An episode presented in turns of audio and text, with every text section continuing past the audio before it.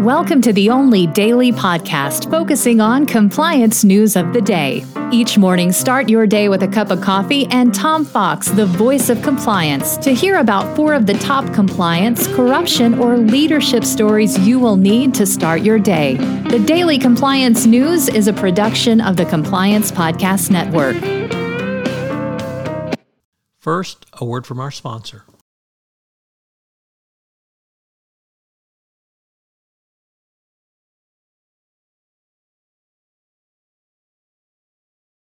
The Daily Compliance News for April 13, 2023, the Do Sanctions Work Edition.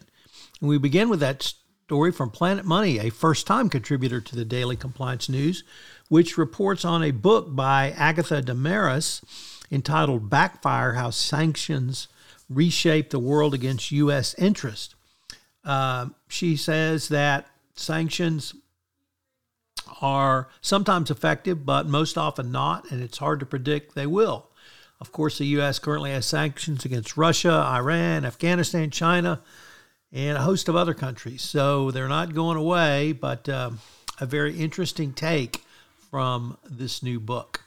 Next up, from the New York Times, Judge Eric Davis, who is overseeing the Dominion defamation case against Fox News, has imposed a sanction on the network and has called for an independent investigation into whether Fox's legal team had deliberately withheld evidence, scolding lawyers for not being straightforward with him.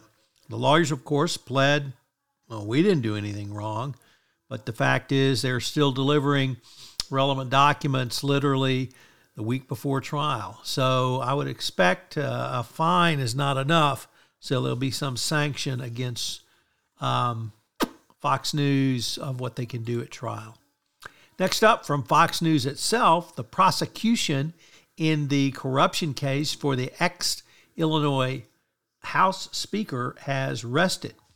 Um, the uh, defense will now begin its uh, work, and defense attorneys have tried to diminish the testimony of the government's star witness, suggesting he was just testifying to please prosecutors and to get out of a lengthy jail term.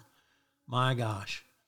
Um, and our final story is on the uh, U.S. Virgin Island lawsuit against J.P. Morgan Chase for aiding Jeffrey Epstein in sex trafficking. Trafficking. Well, it turns out the bank knew back in 2006 about Mr. Epstein's predilections and allowed him to withdraw huge amounts of money from the bank, upwards of 700 uh, or uh, several, hun- several hundred thousand per month. Uh, interestingly, in 2012 or 2013, the company's compliance function said that the bank needed to cut all ties with Epstein, and they eventually did in 2013. But you have to wonder what was going on between 06 and the time frame where they did disengage themselves with Epstein. Uh, this is obviously one of the ugliest cases around. It's going to put a huge black eye on JP Morgan. And the more discovery they do, probably the worse it's going to get. The Daily Compliance News is a production of the Compliance Podcast Network and a proud member of C Suite Radio. Thanks so much for listening. I hope you'll join me again tomorrow.